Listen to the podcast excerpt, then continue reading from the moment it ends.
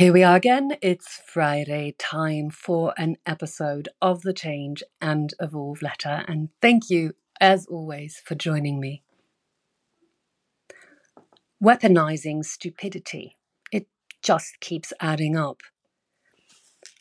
Today's letter was inspired by some news I heard after the regional elections in Bavaria and Hesse. And in the German state of Hesse, the newly elected government has decided to abolish school grades. And when someone told me about it, I truly believed this to be a very, very bad joke. Unfortunately, though, it is true. It is not in all schools, but a lot of them. So the evaluation of pupils should in the future be in writing instead of school grades, except in the case of a change of school, for example. Quite, frank, quite frankly, I am utterly shocked about this, and I, I weep for the children that are stuck in this kind of school system, which in my eyes has been damaged for a very long time and now appears to be truly broken. The generation that will come out of that will most likely be weak, without ambition or goals, because everything is just so softened and they expect things to be just handed to them. It's a bit like parents telling children the fairy tale that they can become anything they want. Don't get me wrong, I'm all for encouraging children and giving them all opportunities possible. But I also believe that it should somehow be in accordance with a child's gifts and talents. I mean, a child who is unmusical and cannot sing will probably not become a singing star. Mm, although in this day and age, anything's possible. But it is weaponizing their stupidity and using it against them, and in my eyes, setting them up for utter failure. People, especially children, are being coddled and, and raised without values, without a little competition or ambition.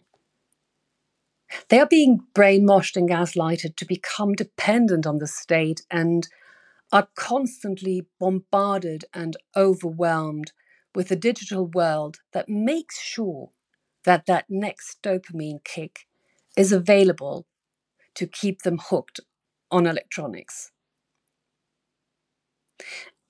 Interestingly, there are so many films where we actually see what is happening and what is in store for us. Things that perhaps were perceived as entertaining now have a very different quality in retrospect. Just one example, in the 2008 in 2008 Disney showed us the future of the generations to come in the animated film WALL-E. And I'm not speaking about that climate catastrophe, but the degeneration of humankind. And this clip, especially that I'm sharing here with you, I find especially concerning, and it shows the direction in which things are going if we do not change something for our children very quickly. And honestly, I do hope I am just being too worried or perhaps too pessimistic in this case. But it feels like the good old panem et circenses, or bread and games, just a lot worse. Well, time will have to tell. I also believe that the orchestrated lockdowns worldwide, the measures that chipped at our liberty and personal freedom, have also taken their toll on humankind.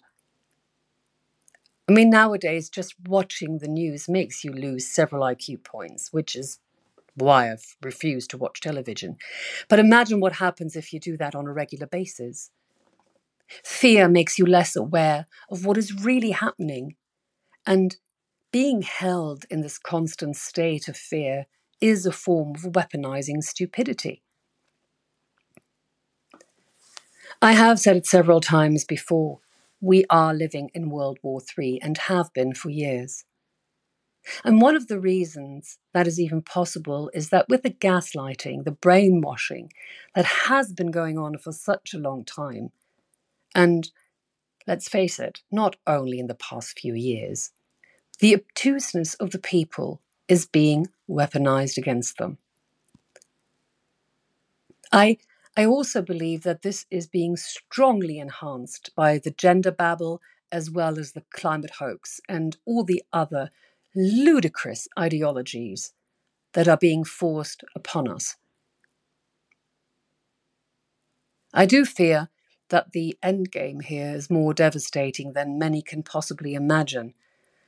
And as always, I pray that I am very wrong and it is all just in my head. I would rather go mad and be delusional than be correct about the things that are unraveling at this time. And at the risk of being, well, repetitive, I can only stress again and again how important it is to pay exclusively with cash. It may already be too late, and it feels so comfortable and relaxed to pay with a plastic card, mobile phone, or smartwatch. But this is not only promoting ignorance, but also convenience. And when cash is finally abolished, nothing, absolutely nothing, will stand in the way of a social credit system, and enslavement will pro- progress at lightning speed. A cashless society will finally rob us of any remaining freedom. And for all of those who have not yet understood or feel like it just doesn't concern them, I would like to explain it once again. I, I am aware that I am indefatigable with simple examples. First one, just imagine our money will just be a number on a computer everything can disappear at the push of a button. And the second one is this total surveillance. And many will say that we already have this anyway. And they are certainly not entirely wrong. However, at the moment, we still have the possibility to keep our consumption habits to ourselves by paying cash. Well, provided we don't use those so called loyalty cards like Payback or others that are exclusively designed to track and to register our behavior. So, with the introduction of digital currency and the elimination of cash, there will very quickly be a social credit system along the lines of the Chinese model. Those who are good and have been properly inoculated against everything, those who follow the given narrative and do not rebel, and those who have perhaps collected a few extra points by denouncing their neighbors, friends, and maybe even family members, will perhaps retain one or the other privileges.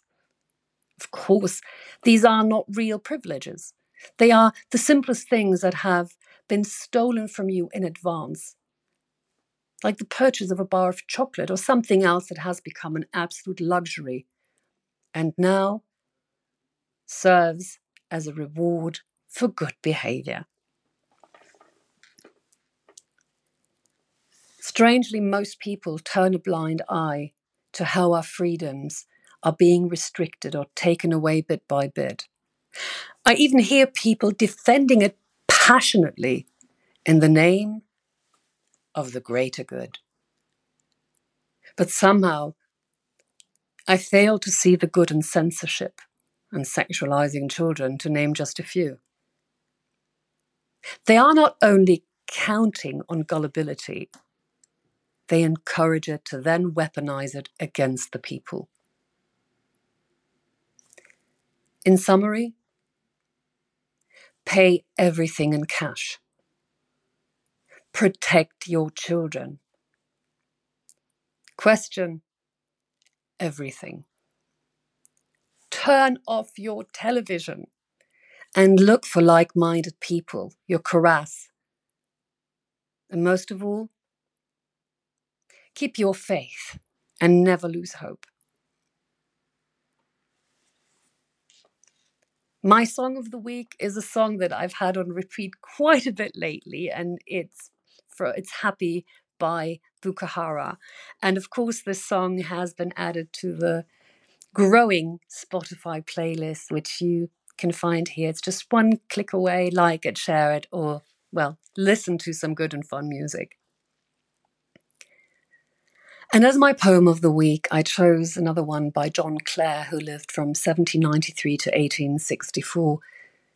And it's called The Instinct of Hope. Is there another world for this frail dust to warm with life and be itself again? Something about me daily speaks there must and why should instinct nourish hopes in vain? Tis nature's prophecy that such will be, and everything seems struggling to explain the close sealed volume of its mystery.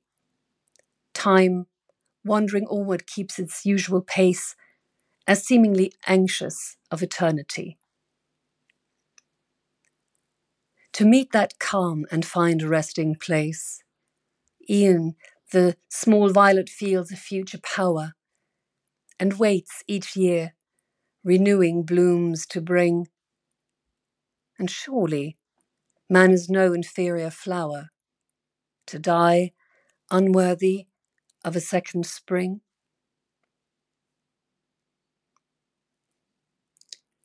And as an impression, well, it's another stunning morning view from my balcony. And, well, honestly, it's the little things we need to see once in a while, as there is so much beauty around us if we are willing to see it.